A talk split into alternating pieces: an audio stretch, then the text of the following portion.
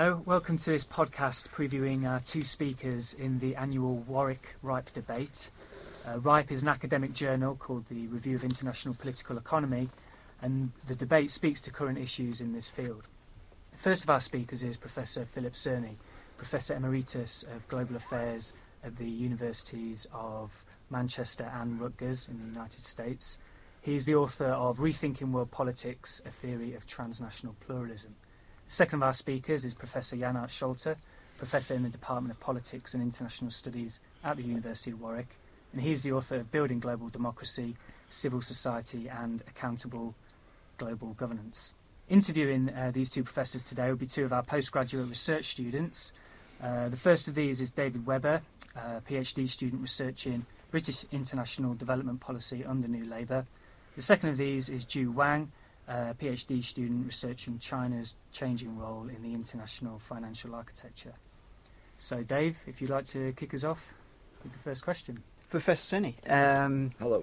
I've just sort of had a, a, an, just read a, really an outline of your book. Um, what what was your thinking behind it? Really, what's the main themes? What what's the main sort of area of research that you were looking to interrogate there? Well, it's part of a long process that probably started when I was an undergraduate and got interested in theories of pluralism and neopluralism. Now, if you know international relations, uh, international relations has, for the last God knows how many years, focused around the concept of uh, the state. And, you know, the, the state is an, uh, a unit. Uh, Waltz called it a unit actor and that the international relations is about the relations between these unit actors. Whereas if we take a domestic political system, you've got all sorts of different interests, you've got all sorts of different, what, are, what used to be called value groups, uh, you get different sectors of the bureaucracy and all sorts of triangular relationships and that sort of thing. You get a much more complex political process. It isn't just about states interacting with each other. And it seemed to me that um, there are a number of factors that made made states into what seemed like these unit actors, but they never really were that much unit actors. And now with globalization, they're um, you know through trade and finance and communications and uh, migration and all sorts of things that cut across borders. Uh, there's like a whole new political process out there, which is much, which is getting closer to what you you expect from a, from a, the domestic political system. I don't know if that's enough, but you know that that's sort of the basic Yeah. motivation. It, it appears that um, your existing book it ties in quite nicely with um, your existing work on, on public policy, particularly within the, the domestic context. But you sort of recontextualize that within the global sphere. Um, was that something you were sort of trying to achieve, or was that something that sort of evolved sort of naturally? I guess. I think it's kind of evolved naturally. As uh, an old friend of mine, uh, Peter Hall at Harvard University, once said to me, said that my take on international politics, which by the way I've been doing since I since I was a graduate student, uh, my take on international politics is different from many other people's because I actually started out most of my career as a specialist in comparative politics. So I'm bringing the lessons of comparative politics into my uh, my attempt to re to rethink, as the title of the book goes, internet world politics. I don't like calling it international relations because it's not just about between nations. It's about world politics um, at a, a number of different levels. I mean, it strikes me that your existing work it, it uh, draws on the work of Charles Lindblom, um, who who listeners might uh, recognise as, as being sort of um, the, the eminent scholar, I guess, of, of the sort of states and markets, the, the neo plural um, uh, theory, I guess. Um, and once you tie that into your existing work on on, on public policy, uh, to what extent do you think that this book, uh, in particular, um, extends sort of these these type of debates?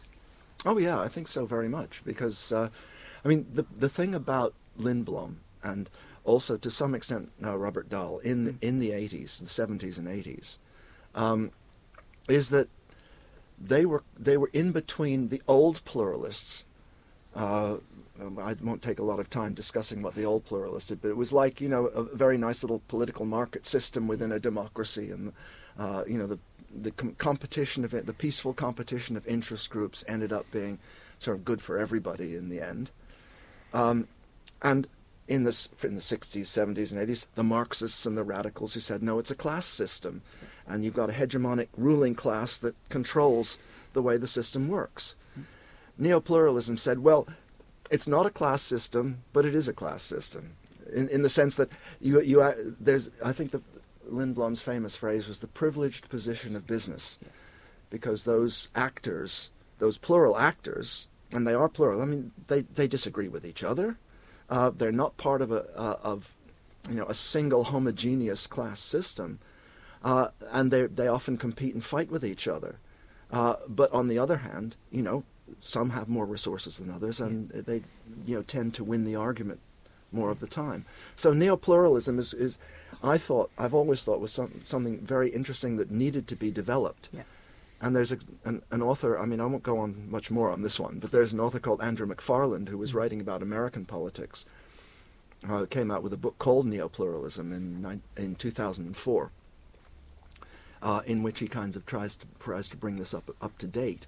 And I found his framework of analysis very useful in, ext- in extending what Lindblom was saying to the international sector. But uh, again, you know, I, I don't want to go on too long about that right now.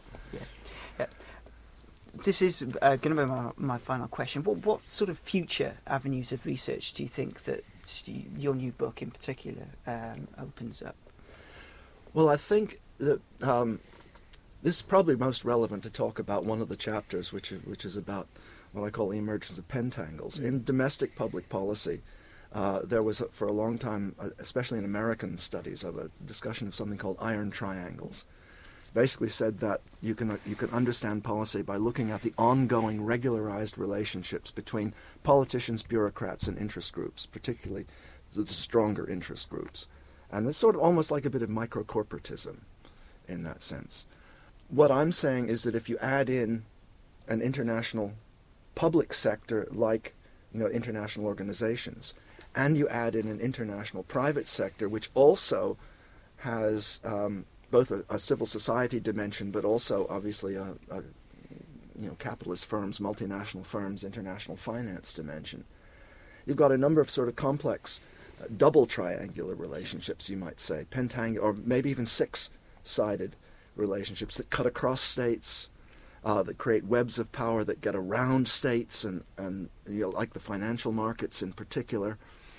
The key thing that McFarland said is that the, the actual um, configuration of these relationships varies from interest area to inter- sorry issue area to issue area. So you have to look at the way in which state actors, international organization actors, interest groups, value groups, interact in particular issue areas and identify those. I mean, it, get, it can get quite complex. But on the other hand, it, it gives you a way in because you say, well, the environment is an issue area, finance is an issue area, trade can be an issue area, but there can also be sectors like, like you comparing. My my favorite is to is to compare something like uh, finance or the environment with something like um, which a lot has been written about, like commercial aircraft where you've got two big firms that control basically control the world in terms of the big commercial aircraft, and they're both supported by the state. So there's like a, a transnational corporatism there almost. So some some of it's fragmented and some of it's centralized. Professor Cerny, thank you very much. Thank you.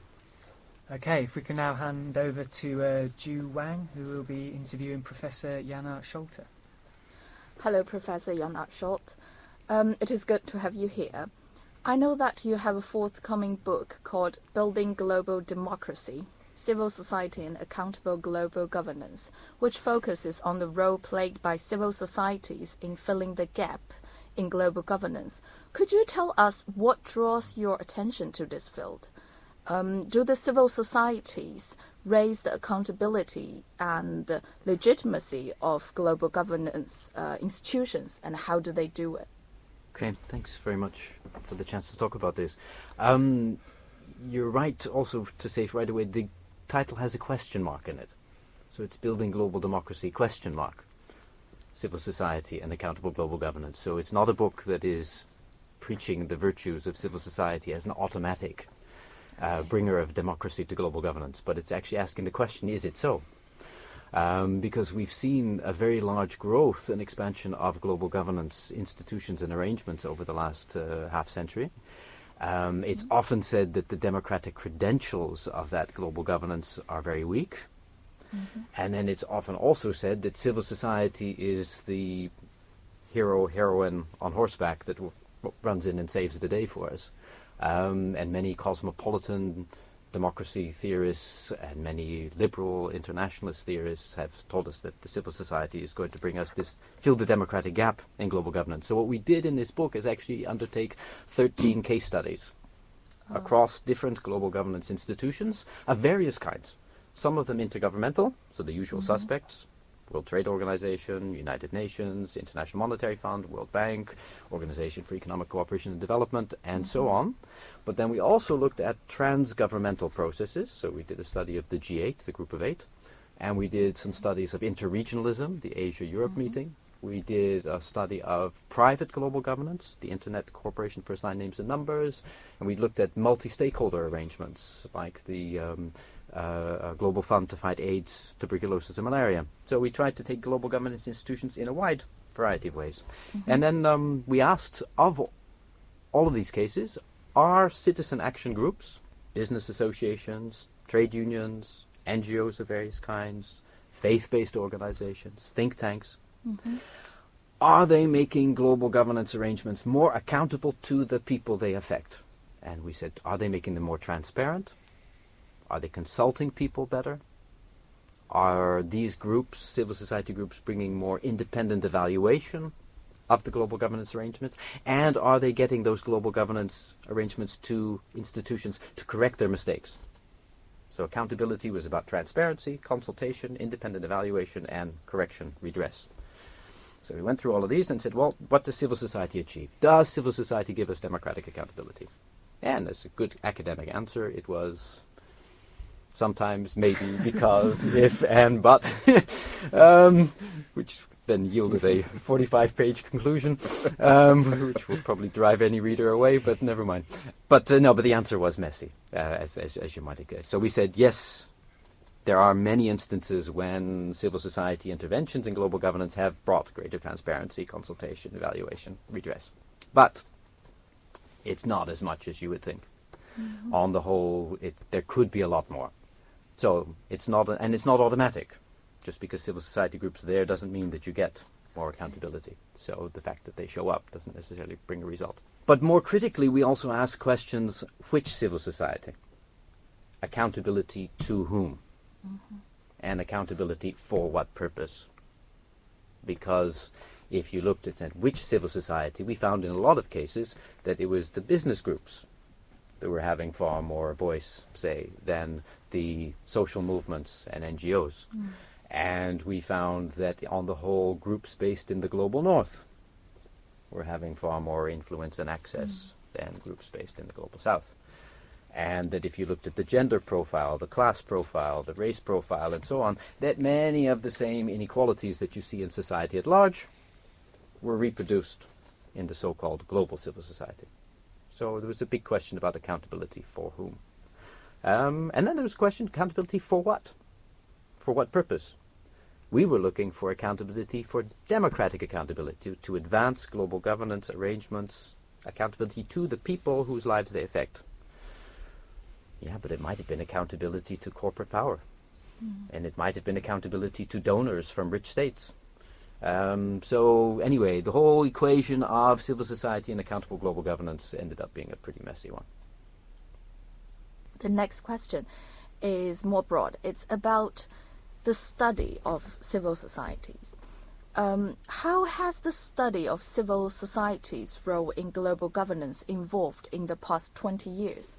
Has there been any new observations?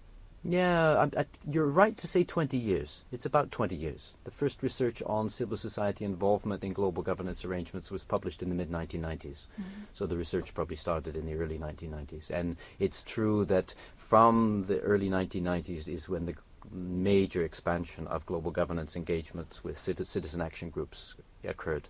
So yeah, the 20 year time frame is, is right. I think initially this was greeted with a lot of enthusiasm Okay. Uh, I mean, initially this was seen here are citizen action coming up against this neoliberal global governance, uh, all of the oppressions, inequalities, injustices, poverty, uh, perpetuation, and so on. And again, these, this is our knight in shine, shining, uh, shining political, global political armor. Um, I think with again with time, the sort of tone that's taken in this book, which is much more sober, I think has, has come has come come come to bear. Um, but some people have gone to the other extreme. You know, they've so they've they've gone to the point of saying, "Oh, NGOs are all unaccountable," and you know, and that's that's kind of thrown babies out with bathwaters, as it were, um, because there's a lot of good work that's done as well. And I think this particular book tries to be more more balanced. The empirical work, though, is still quite limited. The work on global governance institutions outside the usual suspects, the main intergovernmental organizations. There's not much work done there. So that, that this book actually looks at global gov- civil society and global governance arrangements beyond the Bretton Woods institutions, the UN and the WTO. I think that's not happened very much. Um, we need more work, though, that looks at the activities are coming from loosely called the Global South. Uh, a lot of it is still, you know, people running the transatlantic corridor and looking at all the main big NGOs and not necessarily seeing what's uh, happening on the ground in the wider world. So we certainly need more work of of, uh, of that of that kind, um, and more work on civil society beyond NGOs, because civil society, although the World Bank and the like would like civil society to be equal to NGOs because that makes their job easier, modern bureaucratic organizations just like them. Um, there's a lot of other activity, activism out there uh, amongst faith groups, amongst informal social movements, amongst uh, informal and alternative labor movements, and a lot of other activism that uh, would be helped to gain more influence if researchers also gave it more attention. Okay. And the final question. In a study of global governance and its accountabilities, do you think we should pay as much attention to civil societies as to other more formal forms of governance? The work and the focus that I've had in my own research on civil society has been because I think it's an important quarter to look at, and because I think on the whole, the field has not given these arenas of political action as much attention as it could. This is not to say, of course, though, that you don't look at where most people are looking and that you don't look at the other activity. So, very much as, as, as Phil in his book reaffirms the importance of states amongst the plural actors and indeed as, as often the most resourced and the most powerful actors, likewise here, to look at this issue about civil society and accountable global governance is not to say don't look at states. Uh, and indeed, the book itself looks at the interaction with governments very often, looks at the interaction with media, mass media as, as actors as well, um, and tries to have that plural look at action uh, in, in world politics, which I think we need to have. Uh, listening to Jan Aart, um, it strikes me that uh, one thing that's that's important here is there isn't an international state. There isn't a world government. So you don't have that kind of centripetal or centralized set of institutions that you have within the domestic political system. But that means that in fact it's much more open. There are ma- many more spaces where civil, what he calls civil society groups, what I would think of as interest groups and value groups, different levels of governance uh, kind of interact, and it, it's a it's a fluid process, as as Arthur Bentley said in his original book, The Process of Government, 1908. It's a very fluid process, and we're watching it to see how it develops. Okay. Okay.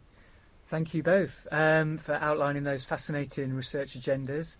Um, just to let listeners know, a podcast will be available of the subsequent debate where Professor Cerny and Professor Scholte outline these agendas in, in more detail and uh, talk a bit more about their, their overlaps and potential critiques of one another. Um, but for now, uh, I'd just like to thank Professor Philip Cerny, Professor Jan-Aart Scholte, David Webber, Ju Wang for a fascinating discussion. Thanks a lot.